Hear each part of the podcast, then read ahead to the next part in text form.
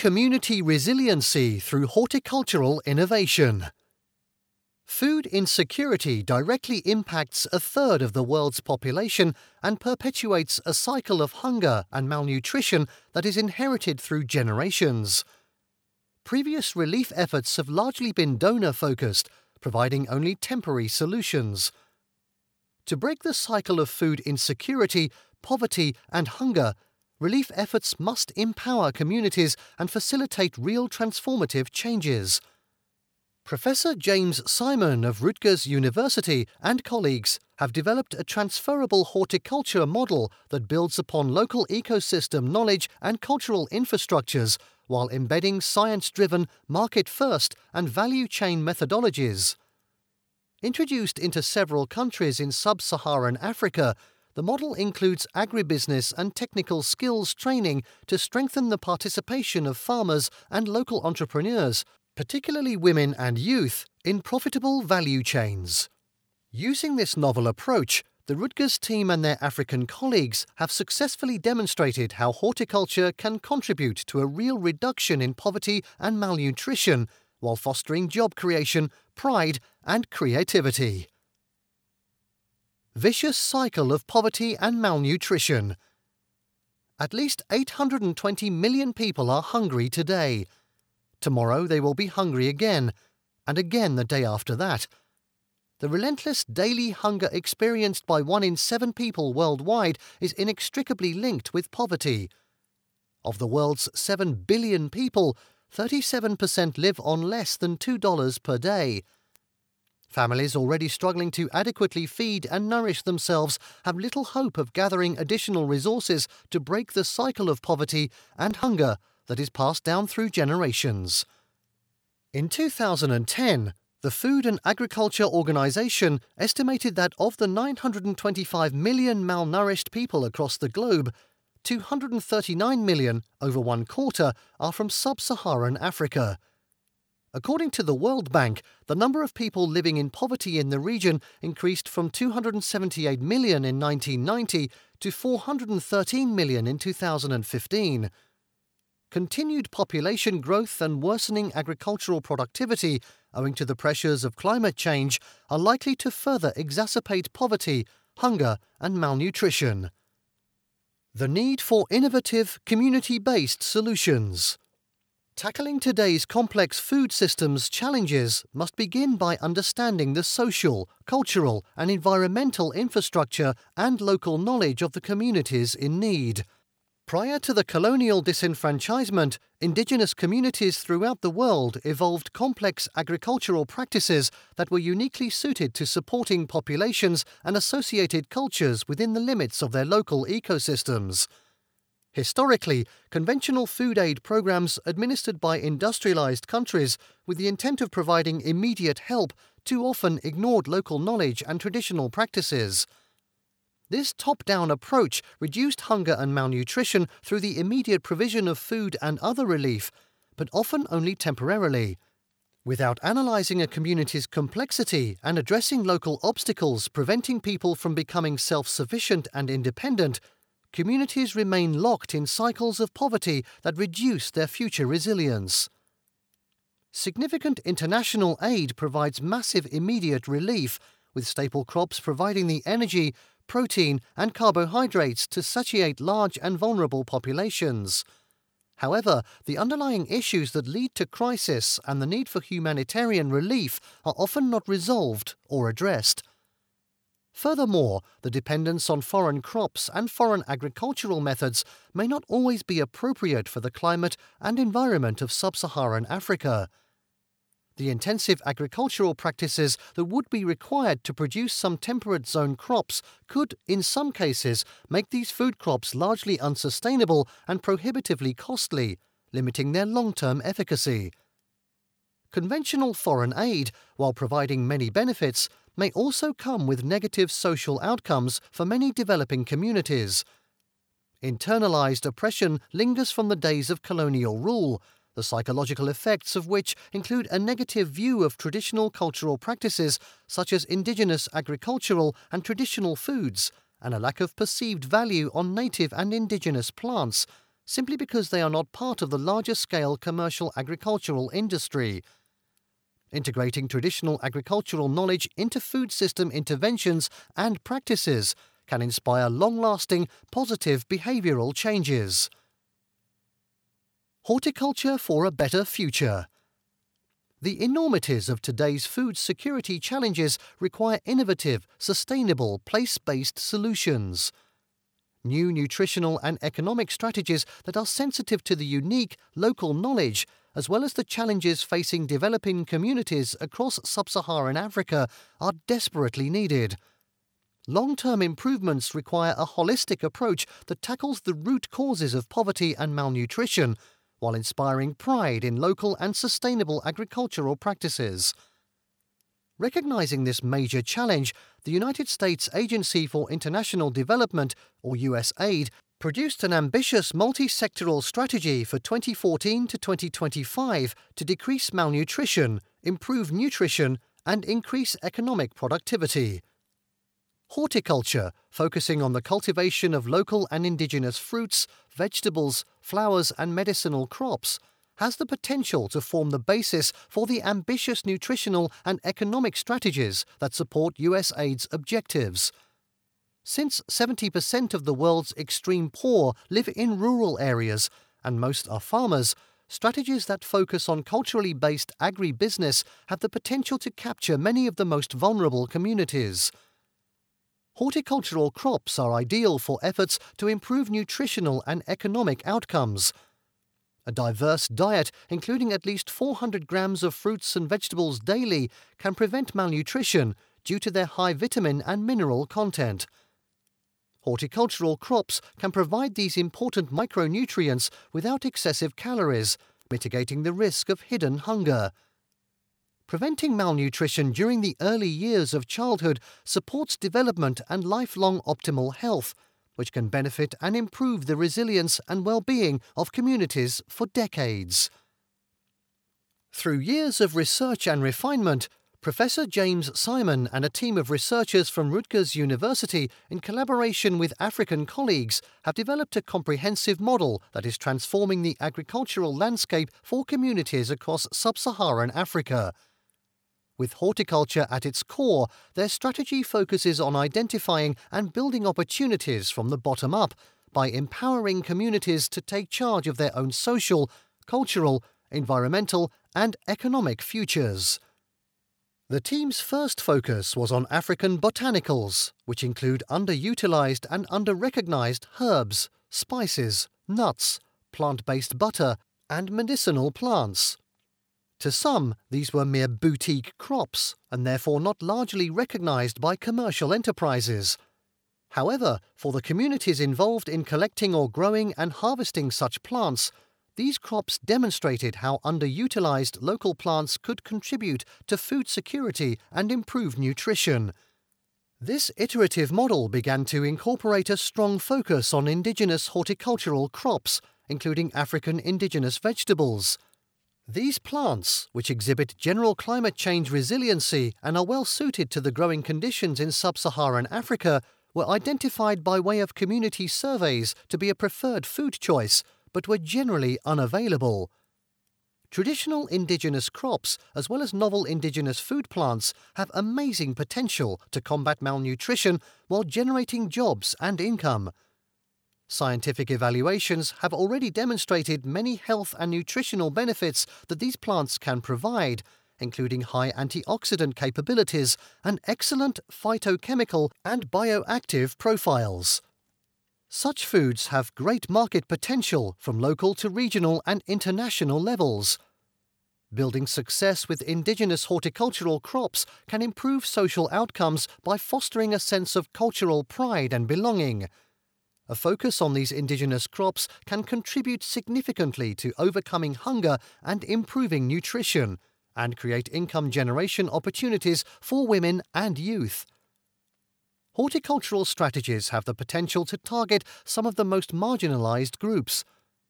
Many of the individuals included in the team's projects in sub Saharan Africa are women, single parent families, and the elderly as well as populations that are rebuilding after war and other crises.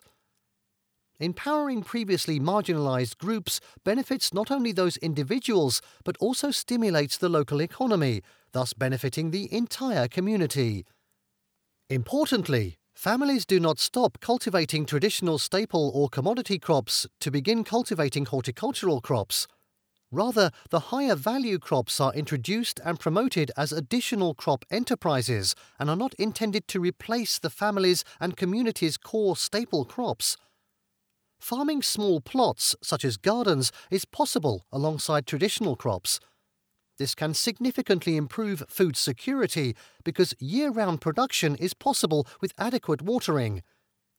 Daily water collections from natural waterways can eventually be replaced with gravity controlled irrigation systems, water collection systems, and others that are simple and easy to install. Horticulture can be a particularly lucrative endeavour. In comparison to traditional commodity crops, horticultural fruits and vegetables obtain a higher price. The additional income from selling high value horticultural crops can help support improvements in infrastructure and education. Freed from the daily struggle of survival, communities of well nourished, healthy people with some money to spare can begin focusing on building a better future for themselves. Community based science and market driven approach. Professor Simon's model takes a three pronged systems approach to a complex problem, beginning by building upon indigenous agricultural practices, reinforced by science and new technologies, and sustainably developed for the market to ensure economic resilience. The model focuses on the four A's access, availability, affordability, and adoption of all the crops targeted in consumer and market demand. Rather than using a production based approach, the team uses a market first paradigm, which from the outset identifies local community champions and leaders from the private and public sector that can form strategic partnerships with communities. These local leaders are included at the onset so that they actively participate in shaping their horticultural enterprises and develop their technical and leadership skills to sustain the food system long after the project ends. The team's community based science and market driven approach completely overhauls outdated relief strategies to effectively release communities from the cycle of dependence, poverty, hunger, and malnutrition by focusing on developing new culturally and locally based agribusinesses or strengthening existing ones. While previous approaches often focused on a single area or commodity, the team's holistic strategy begins with local knowledge and capacity building incorporating market research, supply chain development, scientific evidence, sustainable improvements to cultivation, and value adding activities. The projects begin from the bottom up by first generating local demand and fostering partnerships, providing farmers with the opportunity to learn new skills and then scaling up production at a manageable pace. Entrepreneurship training then provides farmers with skills to manage their horticultural enterprises. These transferable skills empower local individuals to form new businesses and agricultural opportunities, while training new members of their community beyond the scope of the project. Throughout the process, Professor Simon and his colleagues support farmers with value added technologies, such as tools to increase processing efficiency. Supported by thorough market research and the technical support of the team, farmers can then organically expand their businesses to reach regional, national, and international markets.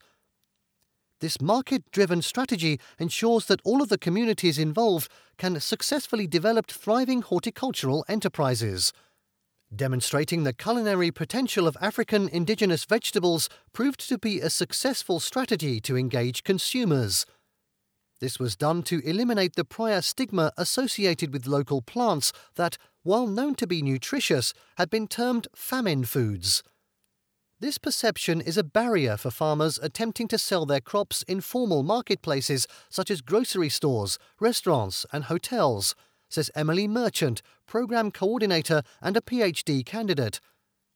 One aspect of our project is working with communities to promote the historical legacy of the vegetables to increase demand across communities.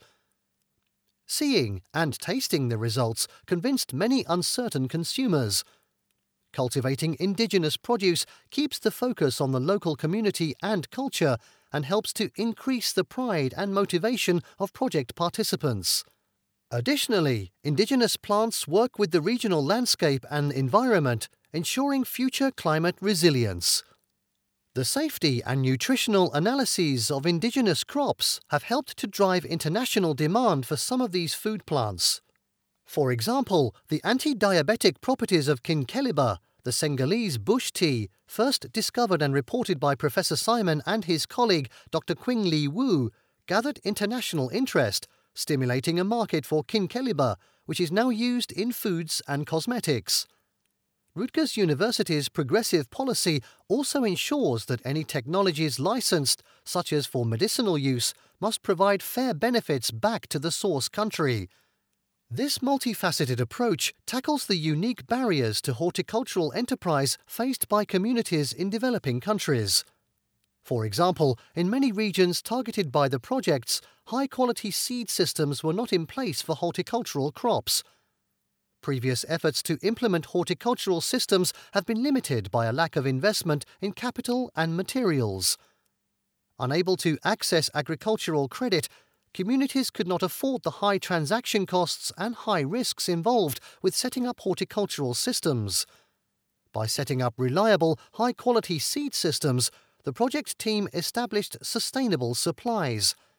Additionally, microgrants awarded to farmers and communities as part of the projects incentivized innovation, entrepreneurship, and independence.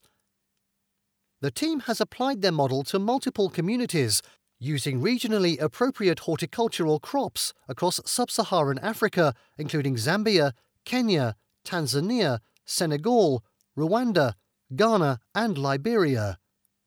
The success of these projects across multiple communities and crops demonstrates the adaptability and transferability of the model.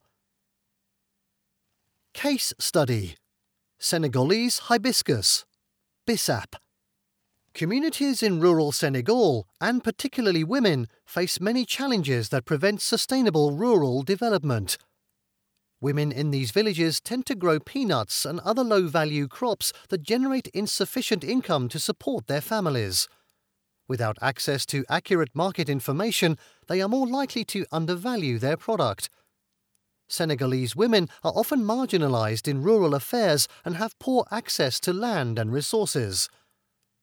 Professor Simon and the team from Rutgers University collaborated with their core African partner, Agribusiness, in Sustainable Natural African Plant Products, or ASNAPP, in Senegal and Ghana to form horticultural cooperatives in rural villages, reaching over 35 grower groups. By valorizing their enormous contributions, this model ultimately sought to empower women by helping them access and manage their resources and making them true stakeholders in the development of their communities, says Dan Acquaye, founder of ASNAPP Ghana. These farmers have responded by taking full advantage of the package of services to improve the quality of their production, harvest, and post harvest treatment of hibiscus. Hibiscus is cultivated for the edible, fruit like calyces that form after blooming. With multiple uses, including tea, cold drinks, and beauty products, hibiscus is a promising plant for horticultural development. However, before the intervention, it was largely neglected with low yields that only secured around $1 per kilogram. ASNAPP, together with Professor Simon's team, facilitated and mentored farmer owned horticultural startups by introducing good agricultural practices, improved seeds, and seeding technology that reduced planting time from 14 days to 2 days per hectare, saving farmers $90 per hectare. Through this program, the team trained over 4,000 women in hibiscus cultivation and entrepreneurship including local champions that acted as the link between the cooperatives and buyers. By identifying the labour intensive tasks and implementing time saving tools, the team was able to dramatically improve the volume of produce that the groups could process. One example in the labour and time involved in processing hibiscus calyces individually prior to drying to ensure production could be scaled up, a simple device identified in Southeast Asia was introduced to process multiple calices at once. This ensured the groups were able to keep up as yields improved through better agricultural practices. In addition, implementing a robust quality assurance and control systems increases the value of the Senegalese hibiscus, says team member Dr. Rodolfo Juliani. The demand increased for this product due to its superior quality, leading to more marketing opportunities and higher prices for the Senegalese women growers. These systems also allow traceability from farm to table. Along with other value added efforts, such as organic certification for 350 hectares of farmland, these techniques have facilitated expansion to national and international markets. The price obtained for hibiscus has more than doubled after the team's intervention strategies. Farmers sometimes argued that they could not add value to their produce.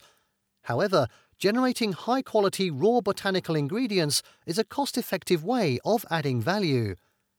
These quality assurance systems were transferred to local researchers so that they were able to conduct simple quality testing in locally built laboratories. The secure income generated from their horticultural enterprises has allowed these Senegalese groups the freedom to contribute to the development of their communities. The women have demonstrated their commitment to local development focused on the health and education of their children, food security, environmental sustainability, and community vitality, says Professor Simon. Today, hibiscus is now a national crop for Senegal with significant market potential. Transferability is key. The team's community and science based market first model for horticultural development, known as Food Systems for Empowerment, Economic Development and Sustainability, or FEEDS, has produced transformative changes across multiple regions and communities. Applied throughout the sub Saharan Africa cities of Lusaka and Chipata in Zambia and Eldoret in Kenya, Feeds was found to be highly adaptable and demonstrated success in fostering alliances along the food system value chain, promoting science driven impact and policy change, adding value to community and government initiatives, and building capacity for farmers and distributors, in addition to empowering the community voice. Ultimately, the FEEDS projects provided long lasting climate smart infrastructure change and led to millions of dollars of income generation by local growers distributors, and suppliers who are now independently operating. One significant feeds project, the USAID funded Commercial Agriculture and Sustainable Horticulture, or CASH, in Lusaka, Zambia, included partnerships with 71 farmer groups and was designed to improve their production, expand their growing seasons, and collectively market their produce. The project reached nearly 2,500 farmers, around 40% of them women, providing agricultural and entrepreneurship training. Ultimately, in the last three years of a four year project, the groups generated over $11 million in sales of fresh produce. This success was due to the motivation and dedication of growers and communities selected, the intensive training provided, the focus on quality control, the use of a science driven and market first approach, and preparation of crops for the market. The farmers had become disciplined and efficient in scheduling, selecting varieties, grading, sorting, and packaging to meet buyers' needs and market requirements, including food safety. In another project, the team introduced African indigenous vegetables to over 1,000 farmers that had never grown these crops before. After two years, sales of these crops exceeded $500,000 annually. One component of that study, funded by the Horticulture Innovation Lab with USAID funds, showed that farmers growing African indigenous vegetables consumed more of these crops themselves. That study also showed that people growing indigenous vegetables using sack gardens or other technologies in urban areas were more excited about consuming these crops when products were available, accessible, and affordable. The team's projects have reached some of Africa's most vulnerable individuals and communities. A feeds project in Rwanda focused on re establishing the essential oil industry in collaboration with World Relief, a local community interest business called Ikirezi Natural Products, and two women's associations. The project reached over 500 people, including widows, young women, and orphans impacted by the Rwandan genocide. The outcome was organically certified essential oil of geranium sold on the international market, with profits returned to communities for empowerment and reinvestment. Key elements that allowed this model to be scaled or transferable include strengthening and empowering local champions, community engagement, building trust and confidence, ensuring real markets for crops and botanicals are available, meeting community, government, and funder expectations, and providing practical solutions with human capacity building, skills training, and the introduction of new technologies and processes. The team is now applying their successful development model to communities outside sub Saharan Africa our new programs are designed with Rutgers University's Institute for Food, Nutrition and Health's Center for Agricultural Food Ecosystems to transfer and apply the community based science, market first sustainable horticulture for urban food security model to the diverse and economically challenged and food insecure communities in the US struggling in a COVID 19 environment, says Professor Simon we all continue to change and learn from each other and our community partners. After all these years of being engaged in international development, seeing successes and realizing that some of our initial efforts fell short, we came to recognize how fortunate and blessed we are to have worked with so many people in so many countries and stay focused on empowering the lives of others using horticulture and natural products in the broadest sense herbs, spices, botanicals, indigenous fruits and vegetables, he adds. As it's working, we now have a responsibility to build upon knowledge gained and lessons learned to help others build community based resilience against poverty and malnutrition. Our global ideas for addressing food systems and food insecurity have been built over time from our original market first science driven model to the demonstrated work and success of our resilient food systems for empowerment economic development and sustainability model in sub Saharan Africa. Ingredients for Success Professor Simon believes that the team's success has been largely due to the members' creativity and diversity, their commitment to facilitate change for the benefit of the communities, their recognition that real economic improvement that changes the lives of individuals and communities creates motivation and incentive and the local champions in the community that bring it together and make it happen. Having a real commercial economic focus, coupled with an emphasis on developing strong technical skills in building, repairing, and farming, allowed the projects to achieve significant economic improvements while adhering to a community led approach that prioritized economic, environmental, and cultural sustainability. These initiatives have tested the merging of science, theory, and practical solutions, while respecting national and local governments and the embedded cultural norms of tribal and ethnic groups in which we have been honoured to be invited to work, says Professor Simon. The 20 plus year long term partnership with ASNAPP Ghana in particular has really helped transform the models developed. The strong public and private sector partnerships and the trust that was developed among diverse stakeholders paved the way for overcoming many of the stumbling blocks that face international development projects, he adds. Developing a shared vision in providing solutions to local hunger, lack of employment opportunities, and viewing each of our stakeholders and partners with respect allowed us to use horticulture and indigenous plants as the economic driver in particular for women and youth. As a global community, we need to change the global issue of poverty, malnutrition, and hunger requires proven solutions. The increasing pressures from climate change and environmental degradation demand these solutions are sustainable. The continued and repeated successes of Professor Simon and his team's agribusiness model demonstrates that transformative, sustainable change is possible and that the strategic inclusion of horticultural crops and indigenous foods and botanicals can provide economic, cultural, and environmental sustainability and make a difference in increasing food security by improving the health, nutrition, and income opportunities of so many. This model method has the power to fuel an agricultural revolution for a better future for all and it's ready to be replicated and scaled.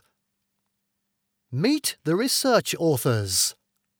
James E. Simon, Dan Acquaye, Ramu Govindasamy, Julie Asante Dartey, Rodolfo Juliani, Babu Diouf, Maleni Diata, Petrus Langenhoven, Emil Van Wyck, Nicholas Hitimana, Dina Seidel, Emily Merchant, Larry Amakuze, Steve Weller, Daniel Hoffman, and Qing Li Wu.